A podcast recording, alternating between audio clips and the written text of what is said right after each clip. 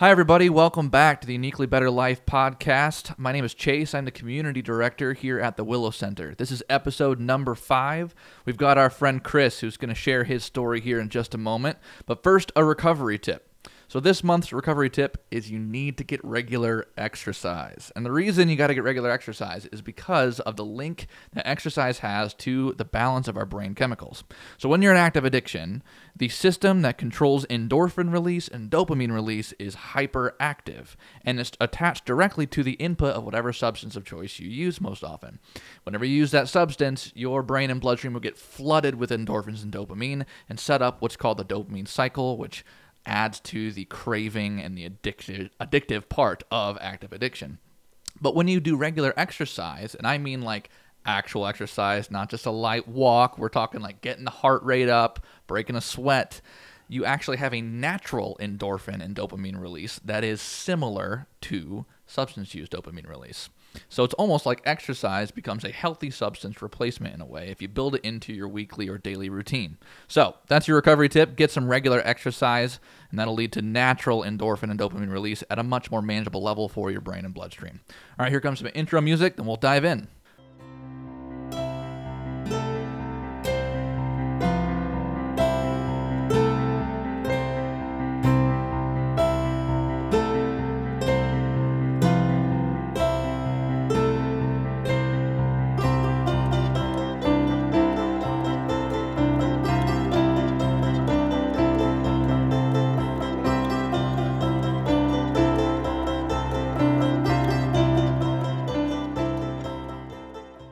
Here we go. Welcome, Chris. Episode five, Uniquely Better Life podcast. Thanks so much for coming. We appreciate you. Thank you, Chase. Why don't you go ahead and just dive in? What is your story of hope and recovery? So, I kind of I kind of have a weird approach to the way I share my story um, Okay. of recovery. Uh, it's a pretty typical story, right? I grew up without a father figure. Um, mom tried to get father figures into the house. They weren't exactly positive. Sure. right? Um, you know, a lot of self-loathing, suicide attempts. You know, a lot of kind of cookie cutter things that you hear a lot inside of rooms, inside of AA, inside of recovery groups. You hear a lot of these stories, and what I what I think is important about that is that it's not unique, Mm. right? Um, for me, it's kind of beautiful in the fact that there's a lot of connectivity there, right? You can stick me in a room with anybody from anywhere, and we're able to have a conversation Yeah. and a meaningful conversation because a lot of our background is the exact same. Mm-hmm. So I don't really like to just sit down and be like, "Well, this is who I am. This is where I came from." This because it's it's just more of the same, Sure. right? What I find the impact of that is is that addiction really doesn't care, right, about your race, your Mm. creed, your background, who you choose to love. It's unfortunately us that care about those things, right? Right. addiction is an all-inclusive s- situation. It's an all-inclusive disease. It just It doesn't discriminate on who suffers. Yeah, if if you're rich, you're poor. It do, it doesn't care. Yeah. It, it'll get you if if you um, allow it to get you. Right. So yeah, that's that's kind of my approach to to my story. Is I, I'm so much more focused on what life is like now, the things that I do now, or the people that are in my life now, and those connections and those relationships and the depth of them, as opposed to what got me here. sure. Know, Yeah, I think that's a really valid point, right? Sometimes I think even in recovery, uh, there is almost a hyper focus on the hardship that led to recovery, right? which I- therapeutically speaking, there's sometimes some value in digging into that and, um, you know, really trying to heal some of those past traumas. But continuously reliving them, Right. continuously bringing them up is almost like ripping a band aid off a scabbing wound, you Right. know? Every time you rip it off, it causes the wound to need to heal again, and then you just rip it off and it needs to heal again. I completely agree with. So, me personally, I, I don't think you have to be an addict or an alcoholic to do the 12 steps, right? I think that the hmm. 12 steps are a viable option for literally every person on the planet, right? Because Yeah. I think that they are very psychologically sound. I think that they are uh, a modality to live a better life, period. I, unfortunately, I just happen to be, you know, an alcoholic that found them that way Sure. right?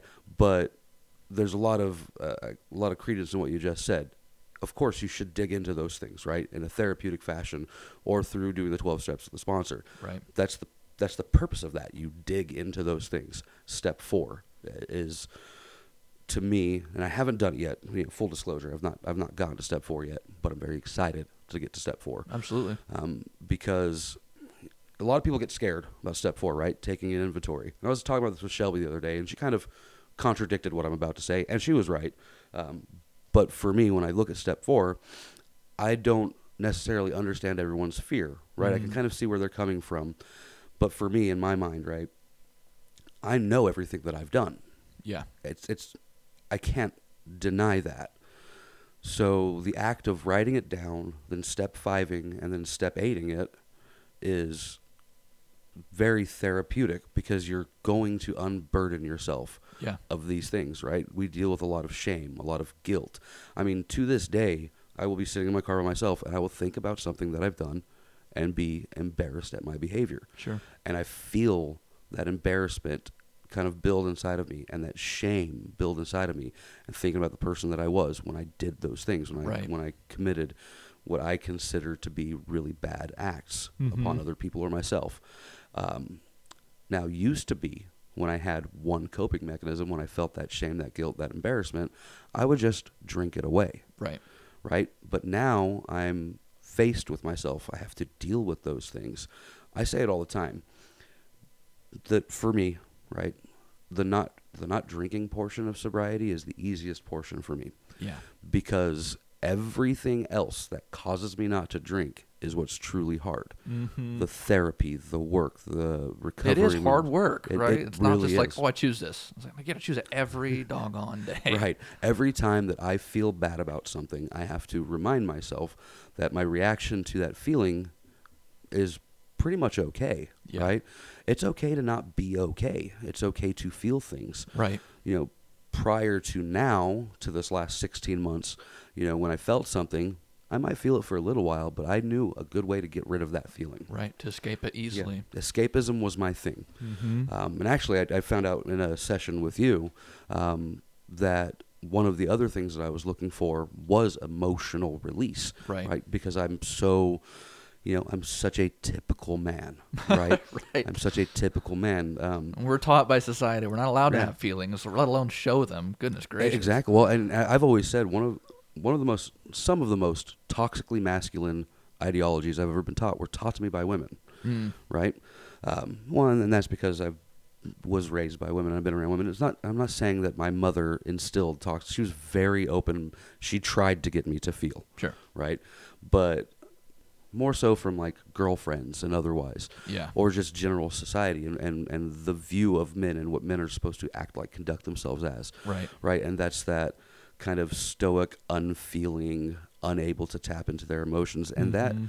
to me, that's what truly toxic masculinity is, right? Absolutely. It's The- damaging. yeah. Both both to ourselves as well as to our surrounding relationships and communities. The the false sense that in order to be a, a quote unquote man, that you have to be able to just shoulder your burden, go through it without having any kind of reaction to it, and not express your emotions, is fallacy. Yeah, I agree. So, in regards to those feelings that you're mentioning, that shame and that guilt, do you feel like there is a difference between shame itself and guilt itself in recovery?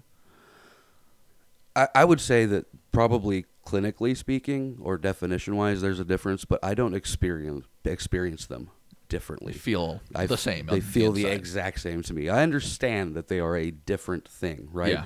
But that's not what my brain tells me. Mm-hmm. My brain tells me that shame is guilt and that I should feel shame for feeling guilty, right? They they Mhm. just they go hand in hand. Right. And it's something that I struggle with. I have horrible responses to guilt because I feel incredibly guilty about anything that I do wrong. Right. Um, and now I have to correct those behaviors Yeah. um, as opposed to drinking those feelings away. So, what are your coping mechanisms then? What are the what are the healthy things you've learned in your your period of sobriety now? So, you know, it's funny because I get asked that a lot, right? And I have a hard time answering that question every time I get asked it because Okay. like, because I'm still learning about myself, right? I'm still Sure. learning how I cope. I'm 16 months sober, right? And Congratulations. Thank by you. the way, that's no small feat, man. Right, I- 16 months. yeah, I just I got to get over that 18 month hump. Oh, dude, you're almost Yeah, there. Almost, we're we're right around the corner. I'm just out of PAWS, so um, get post acute withdrawal symptom. Yeah. I'm, I'm just cruising out of that, which is which is nice. yeah, You know, absolutely. the using dreams have stopped. only and imagine it's, it's a huge relief to get rid of some of those symptoms. It, it really, really is. Um, but yeah, so even at this point, I I'm still learning about myself. Right, I'm still Okay. learning how to cope. Mhm. Um, so the reason I have a hard time answering that is because like, oh, well, what what am I actually doing, right? Like, I'm trying to be introspective. I'm trying to think, what am I doing every day that's making this work? And one of the biggest things that I do to cope with things is that I am unabashedly honest about everything. Yeah, Right, I can attest to that. Yeah, right. That's something that I respect about you. Thank you. Um, you know, good, bad, or ugly, it helps me cope with how I'm feeling to just be honest about it. Yeah, um, which I know necessarily honesty isn't a coping mechanism, but it's I use it to cope. sure. So it's become a coping And it's mechanism. attached to your feelings, right? right, exactly. So um, practicing mindfulness. Mm-hmm. You know, I think about this all the time. A lot of people have heard the phrase "practice mindfulness," right? And I thought about this the other day. It's like painting or playing an instrument, right? You have Right. to practice those things to become proficient at them. Absolutely. And I think I've I've had a vast misunderstanding of what the phrase practicing mindfulness meant. Yeah. I thought it meant just, you know, meditating or thinking. No, it literally means to sit down and make an an active effort to practice To the practice ideo- yeah, the ideologies of being mindful. Yeah, Um, man. And it's so it's so much harder than they say it is, right? Right, Even in my own story, meditation's played a big role. And I remember the first time I ever tried to sit down and do it, and I was like, man, I'm thinking about anything else. like, aside from like, what am I feeling right now? It's just like what I got to do next, or like what's on my to do list, or Yeah, uh, you know, and and it, it's funny because l- last night, for example, I was driving home from a Mhm. meeting, and I had a friend in the car, and I got a bit um, spicy about a topic, right? Sure. Which I don't really do, you know, and and um, you know, everyone knows me as a very patient, calm person, right? But I was getting a little loud about Mhm. the topic, right? And I was not getting a little agitated with this particular person. As a matter of fact, it was in defense of this particular person. Sure. But in the middle of me getting worked up, I said I said to her, I was like, I have no idea why I'm acting like this right now. Mhm. I said, I'm gonna go ahead and calm down and, and think about this for a second. And What that- self awareness? right and uh, and and it hit me right after that i was like okay i'm being really defensive because i think something that somebody did to you within the room could be detrimental to your sobriety Mm. and i don't agree with that yeah. so i'm t- i'm getting a little too worked up about it so i just need to take a second I, I apologize for my my conduct Yeah. just now um, because that's not the right way to handle that i'm Mm. just being i'm being defensive of you um, and that's not the right way to deal with things and I respect that so much because that's not ignoring the emotion or denying it, Mhm. right? You allowed yourself to feel it and express it, even if you could have expressed it better. But then had the emotional attention and and mindfulness to then reflect and be like, oh, that feeling's okay. I could have expressed it better. Here's where it's coming from. Like that's huge. Yeah, and and and that does not come with with no small amount of work, right? Right. That's, it's taken a lot of of work. See, I, I- and something that I've had to learn about myself is I've kind of always had these skills, right? But these skills have kind of been trained out of me. Mm. But yeah, so I mean, it, it's taken a lot of work to get to that point, right? It's definitely not a a passive type of behavior. It's Yeah. very much a concerted effort, right? I just caught myself in the moment getting upset and in the moment I couldn't identify why I was acting the way I was. Mhm. So I literally just hit the brakes on the conversation so I could figure out why I why I acted that Yeah. way. Um, but yeah, that's and that's that that mindfulness. You know, that is a new coping skill for me, Right. and that's that's self awareness and honesty to yourself. Yeah, that's huge. So, approaching this 18th month sober mark, right? That's such a huge milestone, especially as it relates to the literal physical symptoms of getting over PAWS. Right. The know is no joke. But there's also the mental and emotional component, right? Like you've got to be looking at something or for something or hoping for something. So, like, what does that hope in your recovery mean? So yeah, hope and recovery for me. Um, hope and recovery started really early on for me. Mm-hmm. Um, and it's it's been a very consistent theme for me because I have a, a, a lot of hope, which is funny because I used to never have hope for anything, right? I used to Yeah. hope I used to hope that I'm sorry, I used to expect the worst and hope that not that happened, Ah. right? Yeah. Because if you expect the worst and you get anything besides that, then it's a good day. Pleasant surprise. Right. Yeah. I'm very happy about this outcome. I hope that that's what happens. But now my my hope is I get a lot of I get a lot of hope in my drive from from the rooms a lot. Mm. You know, I it's I, and you know, we trade one addiction for another, right? Like I'm addicted to recovery now. Hmm. It's it's it's a positive addiction. It's like strange, but makes sense. right Yeah. you know we have to have something right you know Right. we have we have to have something um, you know and and it's a good it's a good change i get a lot of hope in the rooms hearing other people's stories you know people people who i fundamentally disagree with right uh, just have nothing in common with aside from the fact that we're in recovery right so that be that any kind of viewpoints on political religious or otherwise Yeah. somebody that i would never say okay we see eye to eye right Sure.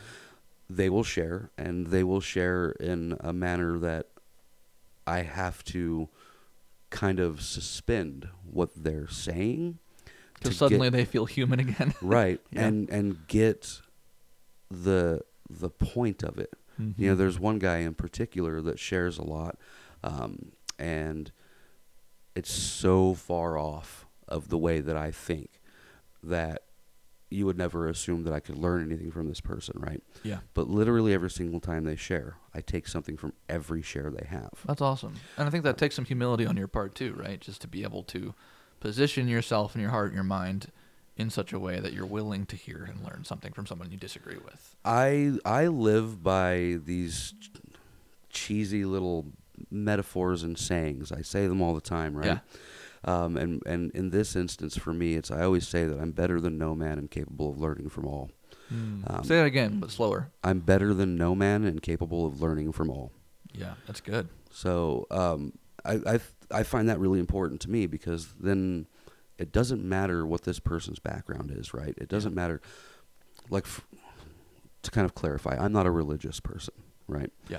So one of the things that kept me out of the rooms was the the thought that it was too religious for me. It was too yeah, for me. hyper spiritual. Exactly. And sometimes it is. Yeah, Mhm. that's the cold hard truth of it. Sometimes it is, and sometimes it does feel a bit culty, especially in AA. Sure.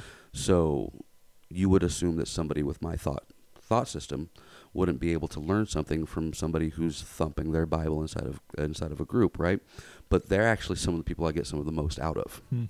Um, we completely fundamentally disagree on Right. on what got us to the point we're at, but to me that really doesn't matter. Yeah.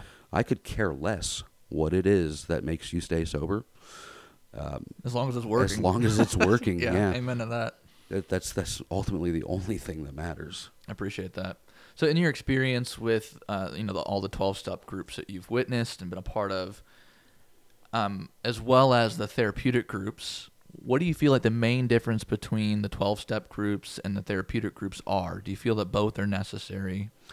A- absolutely. Uh, I think there's, I think there's a lot of differences between the two, and of course a lot of similarities. Right. Yeah. Um, Twelve-step groups are, are much looser. You know, they're I mean, they have a structure that they kind of follow, but there's a lot more kind of rawness to Mhm. it, right? And usually in a therapeutic group, you need somebody in the room to elicit rawness out of people, right? Facilitate that. Exactly. Yeah. Actually, I was talking about this. I, I, I said this to Tim the other day. Um, I, I was talking about your guys' position in this particular center, right? Um, and I, I told him, I said, I don't envy your position because I can imagine it would be very easy to get jaded with what you do because you have Mhm. so many people who are forced to be here Right. that have a have a certain you know chip on their shoulder, and they can be very disruptive, Right. right? But but a lot of times, myself included, those people really need to be reached Yeah. Absolutely. and it's it, it has got to be very hard for people inside of these therapeutic settings to to find a connection to bridge the gap between the people being forced to be there and the idea that they might actually have a problem that they might need to work on Right. um, and me personally i was in iop two times before i did iop here Yeah. um, and I only think the the only major difference between those pri prior two times I was in IOP and the time I was here is this is the first time I was present Mm. for IOP. yeah. Um, I was mandated to be here, but I also made the choice to be mandated to be here. You know, I Right. could have, I could have. There's always a choice. right. Well, Yeah, court I- referral or not, like there's Yeah. always an internal choice to like right. own it. you know? Well, so I'm a drug court partic- participant. yeah, Right. Uh, I, if you were to stack all of us drug court participants together, I have the least amount of charges. yeah, My charges did not necessitate being in drug court.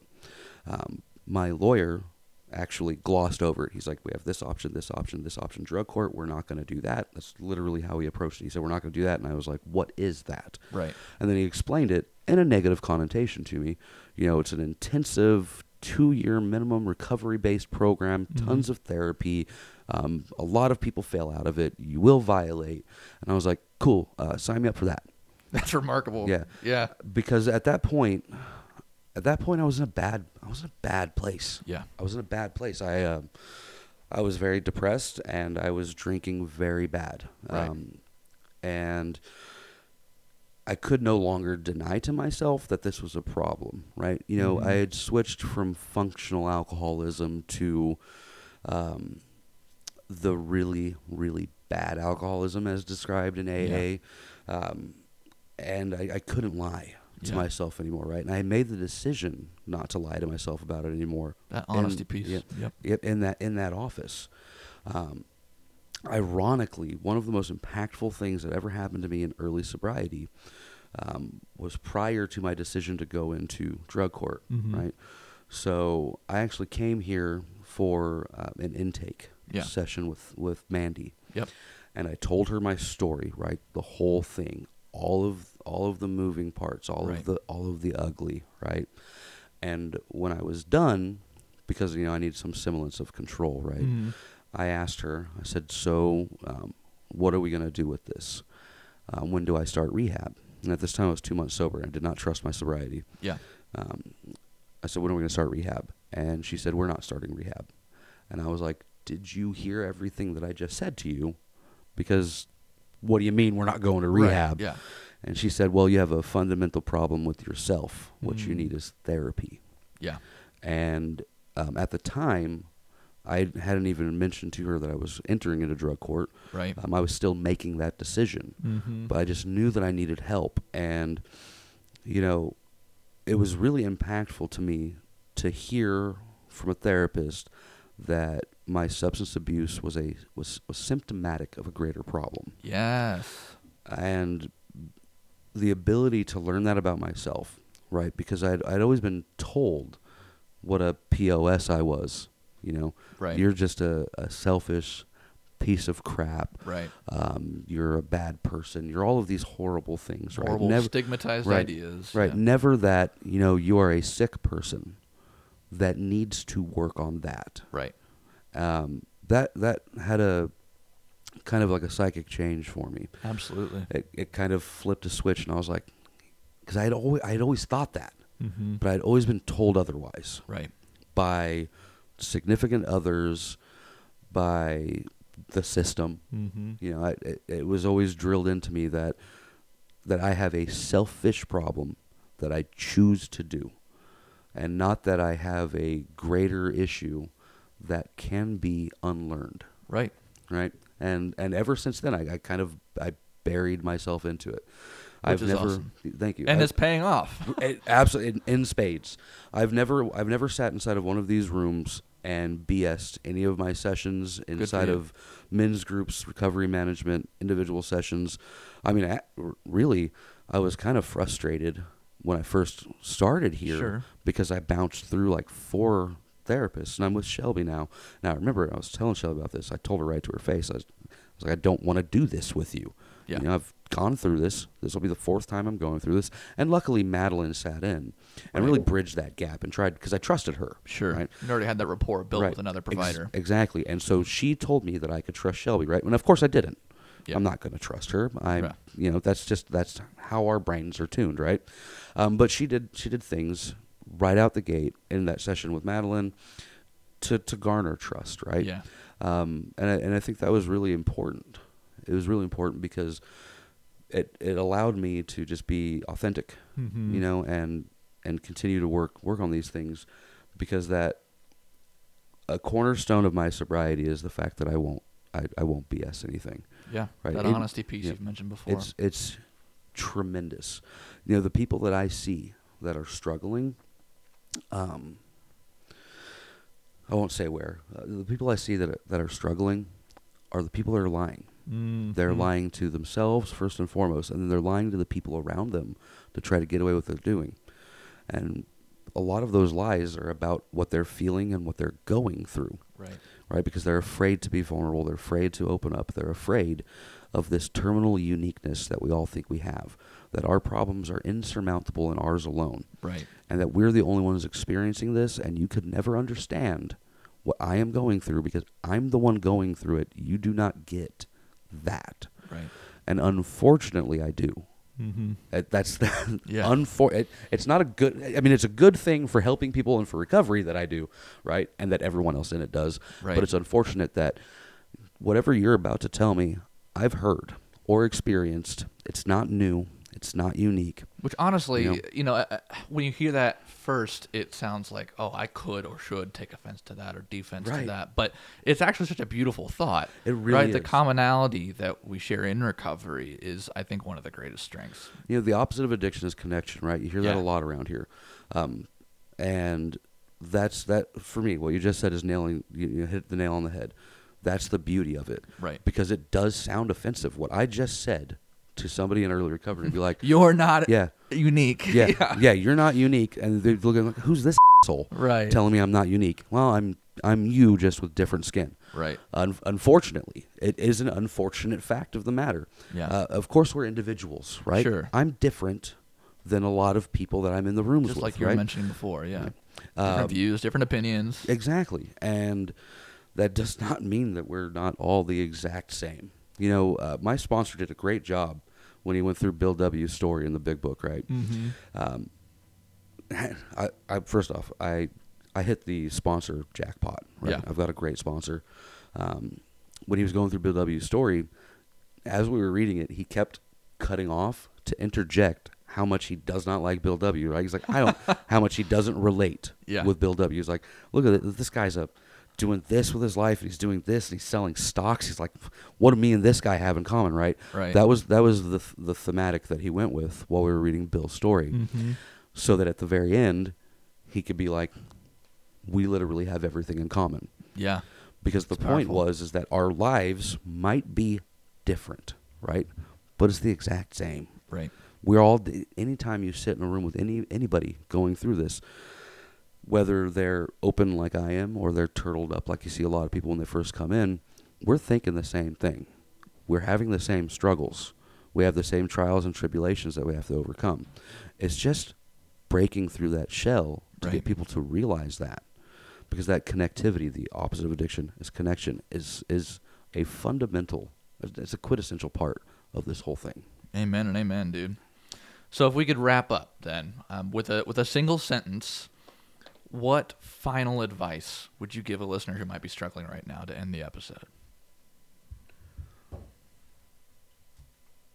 stop lying Um, yeah, I mean, there's a lot of advice you can give, right?